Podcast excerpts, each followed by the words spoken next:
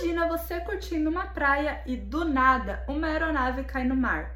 Foi isso que aconteceu na praia do Pontal em Navegantes na tarde desta quinta-feira. No Minuto Diarinho de hoje você confere todos os detalhes sobre este acidente. O avião monomotor caiu próximo ao mole do bairro São Pedro e levava dois tripulantes.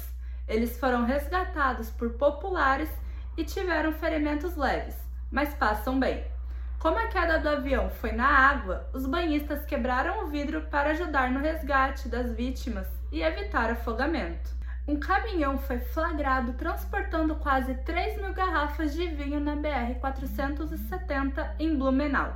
A carga contrabandeada vinha da Argentina em um fundo falso.